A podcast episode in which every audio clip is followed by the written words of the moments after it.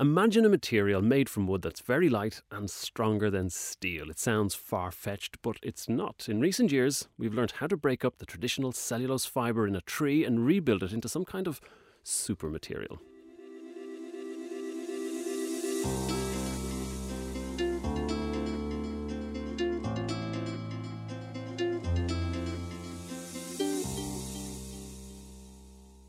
Welcome to Renewable Future from the renewable materials company Stora Enso. In studio today, we have Heidi Saxell, R&D Manager at Biomaterials at Stora Enso, and Orlando Rojas, Professor at Aalto University. Very welcome to Renewable Future. Uh, first, let's get down to to breaking down the components of a tree. We've got lignin, we've got cellulose, and hemicellulose. Today, we're talking about cellulose. So, so what is cellulose, Heidi? Cellulose is a linear polymer, uh, which is in a tree structure uh, built uh, in a in bundles of these uh, these polymers uh, that consist of, of glucose molecules. Glucose is the re- repeating unit in cellulose, and this cellulose assembles together with other biopolymers in the tree. And the way I envision how the tree is built is like a very slow 3D printer where we deposit on the cell walls these all these all these uh, polymers making a very nice uh, hierarchical assembly in multiple dimensions. So it's the particular structure of cellulose when it's put together that makes it interesting. Is, is that am i understanding it correctly? Yeah, the fact that it's a linear polymer that means that if you have uh, several chains in a close spacing then they will bond together by the so-called hydrogen bonding, and then you can form superstructures. That, that means structures that go from the molecular scale to the nanoscale and then to the macro scale. So, so break this. T- tell me a little bit about this breaking down to the nanoscale, because this is what seems to be happening. We have this nanocellulose and microfibrillated cellulose. What, what's happening there? With the cellulose as a molecule, then you have assemblies in so-called um, fibrillar cellulose. This fibrillar cellulose makes the cell wall of fibers that are the cells in trees. And when we think about a fiber, we uh, envision in uh, s- dimensions in the order of three millimeters or in that size in length uh, by 30, 50 microns in width, depends on the type of tree, the species. And then these uh, fibers are uh, held together by different bonding and make the actual tree. So, uh, as, as, you see, it's a hierarchical, multidimensional structure where the basic unit we can think is uh, cellulose, the cellulose molecule. But you don't break it right the way down to the, the tiniest unit because you want to keep this kind of fibrous structure together. Is that right? Or uh... exactly because that uh, has then different properties uh, than than than the molecular or, or the macro. Okay, so these new properties that are emerging. I mean, what are the what are the potential applications then with this as such new material, if you like, that we've broken down the, the fibers to these smallest levels? In addition to the um, mentioned high surface area, it also uh, has nanocellulose has very often higher aspect ratio and it has uh, great potential in uh, strength as a strength enhancing component in different basically different structures starting from from paper or board to uh, composite materials as a structural additive could be in foods in in cement in paints.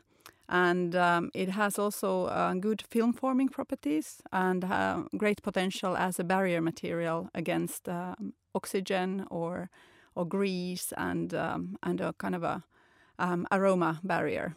So if I take that last one, then the barrier material, if I want to keep oxygen away from something to keep it fresh, maybe for example, then this is a potential new material to use instead of aluminium or, or, or something else. Exactly, and and it's uh, for for our company, it's one of the main applications that we have uh, um, are putting a lot of effort and, and focus on. What about yourself, Orlando? Do you see any other sort of future applications with when we, we start looking at cellulose and breaking it down to this this tiny level? Yeah, well, our dream, because of the structuring capacity of these uh, components, nanocelluloses, let's, let's call it in a generic way, because that structuring capacity, we envision in the future many of our materials that surround us will be made of uh, from nanocellulose. So nanocellulose has the potential to replace many of the non-sustainable materials that we use today. For instance, in making plastics, making composites, or many other materials that we use in everyday life. So, what's holding us back then? If we can replace fossil based materials, which sounds excellent in terms of the climate change that we see in our society today, that we need to find replacements, what's holding us back from, from doing this? Well, uh, as far as the availability of these uh, nanocelluloses, this is still not clear because this is a, a material that is in development. And uh, there are already several pilot, semi commercial units uh, producing these nanocelluloses, but still they are not widely known and uh, I think there is a little bit of uh, we need a little bit of time to see some of these uh, going to market. Is that what you're saying as well? I mean, at Stora Enso, you're talking about barriers, is something that you're looking at barrier materials, but presumably we need a larger, we need, we need several companies around the world researching and, and doing work into this to make it fly. Is that, is that how you I see think it? that uh, that's already happening, and also commercialization um, is uh, taking place. One of the main things has been the price of the material, so it's been known for tens and tens of years, uh, but uh, only uh, in the past 10 years or so there have been developed technologies to make it cost competitive that the energy levels actually used are, are reasonable in the production um, but then um, I agree uh, with Orlando about the availability, but then there's another aspect that, of course, it's not exactly like the plastic materials. So you need to do quite a lot of also development and adjusting how you use it in the applications and, and to um, develop technologies on the application side. I would say that's one of the very important uh, points. Right. So, so just to uh, emphasize that, so in in the petroleum industry, you can uh, produce a monomer, and from that you can produce very similar profiles of given products or grades. In the case of uh, nanocelluloses and microcelluloses, being a natural material, there is a lot of diversity depending on the source. And when you obtain these materials, they can come in different lengths, different chemical compositions, and that needs to be a, a check for any given application. So, standardization is not so straightforward then because it's a natural material. Sort of, yeah. yes even the names and the the way they are described can, uh, can depends very much on Speaking of names and terms, it's something that's been confusing me. Nanocellulose and microfibrillated cellulose. What is the difference between those two? Yeah, well, I, I think there is a loose distinction in, in terms of the dimensions. Uh, microcelluloses, as the name indicates, is more on the micron scale. Uh, if we think about nanocelluloses, then they are smaller in scale. They are, as uh, indicated, high aspect ratio materials, fibrillar, uh, long aspect, and uh, depending on the size, then we can describe those in those terms. Uh, so it depends pretty much on the degree of deconstruction. But what happens at the end is that when you produce microcrystalline or man microfibrillar cellulose, you also have nanocelluloses, and when you produce nanocellulose, you may have also microfibrillar cellulose. So there is a little bit of that. If we go back to something that you guys have mentioned earlier, and that's the strength of it. The strength to weight ratio is enormous compared to steel, for example. It's is it, is it eight times stronger, in the strength to weight ratio, or something like that? Is, is, that correct? And what could we do with that then? Yeah, so the, the, the strength is uh, very large, is competitive with steel per unit density. So here we're talking about normalized strength uh, possibilities. So very competitive with uh, steel, with Kevlar, and other man made materials. What sort of research is going on? Because I'm sort of assuming that we need both uh, we need the sort of manufacturers, but we also need certain companies or brand names that are actually interested in changing the material they're using today into into using nanocellulose for this to really work. Or is is that an, is is that the big issue today? For as I indicated before. Um, Stora Enso is, of course, working quite a lot on, on the barrier material and um, applications for, for the food industry to enhance the lifetime uh, uh, lifetime of uh, food food package packages and to increase the lifetime of food shelf time um, and um, and also to um, um for the lightweighting of, of uh, boards and, and packaging material and structural material.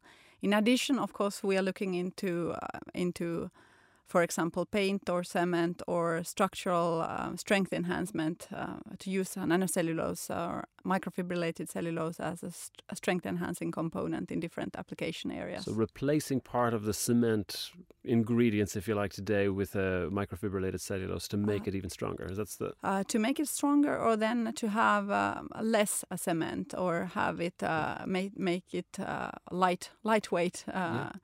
The cement uh, and somewhat more sustainable, I guess, as well. Sustainable, yes. Mm. Uh, to that, we can add uh, oil and gas operations where nanocellulose have been used, are being considered. There are a lot of patents coming up in that area. That will be very important. In in Japan, for instance, there is a lot of interest about using nanocellulose to produce lightweight materials in transportation, for example.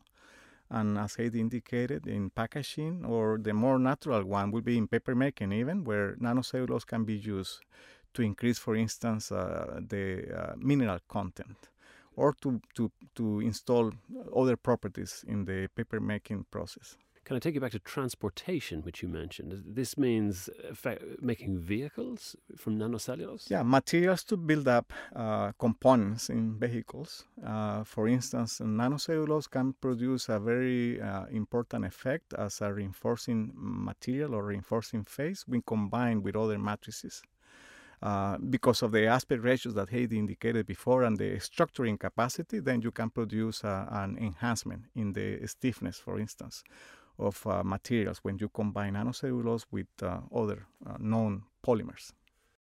So we're going to see a car made from nanocellulose in the future. Yeah, that's pretty much uh, something that can be realized. I guess the motor will be difficult to, to build yeah. on nanocellulose, but many other components, yes, definitely. Okay, which makes it lighter, presumably more environmentally friendly as a result as well. Absolutely, less energy consumption for transportation because you have less weight to carry around. How far in the future are we looking at? I think this is pretty pretty close. Maybe Heidi can tell more in detail, but I think uh, uh many of the components will be replaced uh, and we're going to go back to the old days where many of the car components were made of from wood. What do you say, Heidi? I think it's uh, technically possible. Then uh, what needs to be uh, developed is uh, the basically the manufacturing processes of these parts, so that they can, uh, from cost and, and production speed point of view, they they can be realized.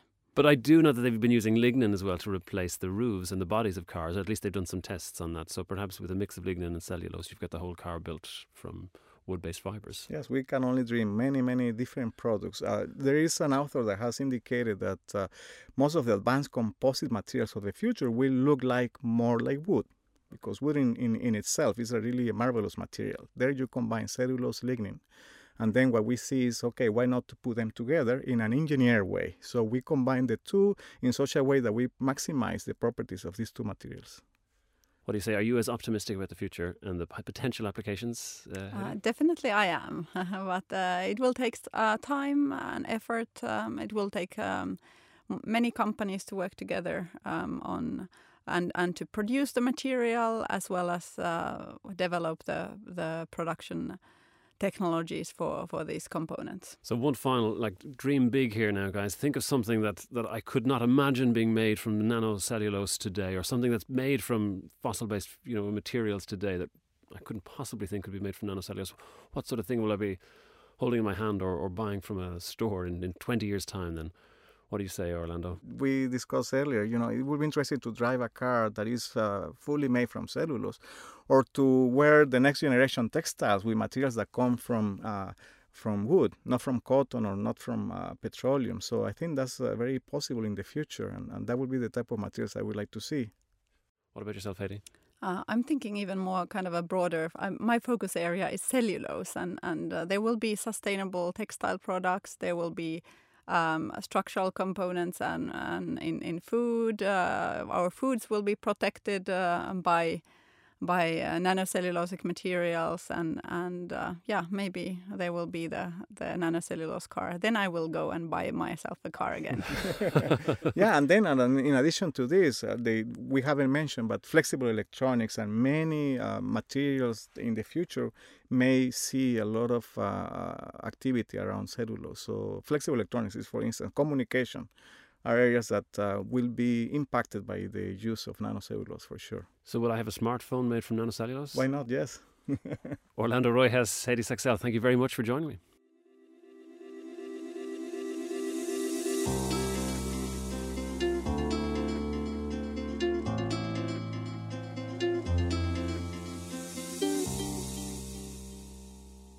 You've been listening to Renewable Future from the renewable materials company Stora Enso.